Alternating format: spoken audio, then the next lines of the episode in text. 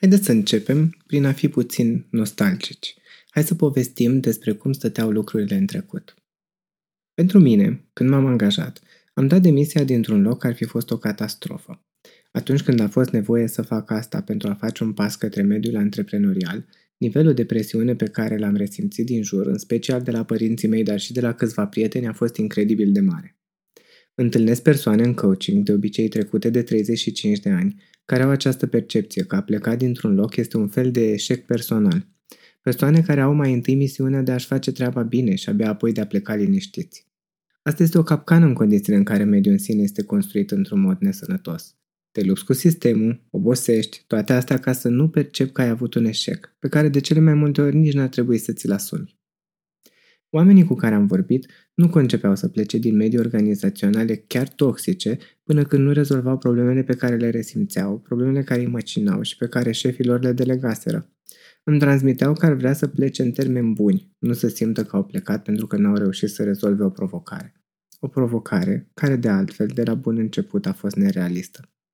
Îmi pare tare rău când văd acest discurs interior și uneori mă consum odată cu clienții mei, pentru că o parte din mine trăiește încă aceeași dramă.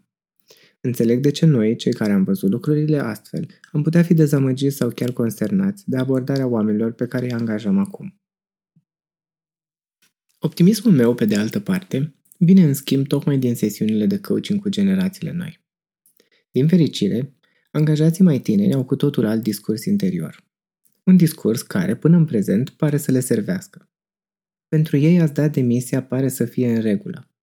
Lor nu le este nici teamă de eșec la fel de mult ca generațiilor anterioare și nici nu se identifică cu jobul lor într-atât de mult încât să-l ia așa de personal. Cu alte cuvinte, eu unul simt că am multe de învățat din felul în care privesc lucrurile ei. Credeți că am putea să pornim de aici în a înțelege cum arată lucrurile în relația manager-angajat? Credeți că am putea lua în considerare perspectiva că poate nu vorbim neapărat despre generații mai slab pregătite, mai inconștiente, mai irresponsabile? Am putea oare să evităm discursul părinților noștri? De fapt, am putea să nu picăm în capcana fiecărei generații care are tendința de a nu-și dori evoluție? Nu de alta, dar evoluția vine negreșit. Deci, credeți că am putea începe de la a accepta că lucrurile s-au schimbat? Că sigur nu este mai bine sau mai rău, ci mai degrabă că le comparăm noi prea des cu felul în care erau înainte? Știu, era un fel în care noi ne simțeam bine, în care aproape că ajunseserăm în sfârșit la un echilibru. Însă referitor la asta nu pot să zic decât îmi pare rău. Deci, de ce pleacă oamenii? De ce își dau demisia așa de des, așa de ușor? Pleacă pentru că au evoluat. În ce fel au evoluat? Haideți să ne uităm împreună la patru schimbări majore. În primul rând, în oglindă față de ce v-am povestit la începutul episodului, oamenii stau mai bine la capitolul stimă de sine. Nu au nevoie să-și demonstreze nimic și, drept urmare, dacă un manager îi face să se simtă incapabil, ei nu-l cred, ci părăsesc jobul. Nu se ambiționează să-și demonstreze nici lor înșiși nimic, nici managerului respectiv. Eu mă bucur că nu mai pică în această capcană, este abordarea mai sănătoasă. Păcat totuși că mulți manageri, de când a intrat omul pe ușă, în loc să se gândească cum îl susțin, cum scot ce este mai bun din el, se gândesc mai degrabă cum îl corectez, cum îl fac să se adapteze la cum mi-ar plăcea mie să fie. În al doilea rând, a devenit important și well-being-ul lor, nu doar să facă bani. Iar dacă presiunea este într-atât de mare încât începe să-i afecteze personal, au suficient respect de sine încât să se extragă dintr-un anumit mediu. Am întrebat-o pe o prietenă care și-a dat de curând demisia, în timp ce, să fiu sincer, îmi scăpa de fapt o judecată de valoare. Nu-ți place să lucrezi într-un mediu presant, dar ce crezi că joburile entry pot să nu fie presante? Alegi totuși să începi de jos, într-o organizație. Asta este, și la început de carieră. Știți ce mi-a răspuns? Nu mă sperie provocările sau deadline-urile strânse. Înțeleg cu ce se mănâncă lucrurile, dar nu-mi place să se pună pe mine și presiune verbală pe lângă presiunea jobului. În al treilea rând, astăzi, orice persoană are mult mai multe opțiuni decât am avut vreodată, unele mai atrăgătoare decât altele.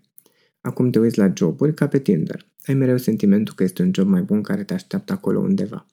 Pe lângă asta, ca manager, nu mai concurezi doar cu restul companiilor de pe piață, ci și cu aspirațiile care s-au strecurat în mintea tânărului din ziua de astăzi.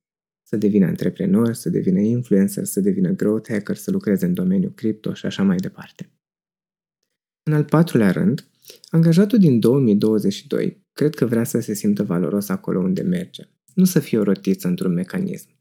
Tu nu ți-ai dori asta? Drept urmare, el își va pune problema mult mai des dacă ceea ce face îi se potrivește sau nu. Standardul pentru multă lume nu mai este un job care să-i ofere siguranță, ci un job care să-i aducă însemnătate. Din păcate, mulți manageri se simt inconfortabili în discuții despre viitor, despre carieră, despre obiectivele personale ale oamenilor. Acestea patru, cu siguranță, nu sunt singurele transformări care au avut loc. Ar mai fi câteva lucruri. Cred însă că sunt suficiente pentru a realiza că mindset-ul oamenilor cu care lucrăm s-a schimbat semnificativ, iar din punctul meu de vedere, chiar în bine. Deci, de ce pleacă oamenii din organizații? După părerea mea, pentru că părinții lor și-au făcut treaba mai bine decât părinții noștri. Adică voi, părinții următoarelor generații. Pentru că este necesară o schimbare a mediului de business care să respecte angajații.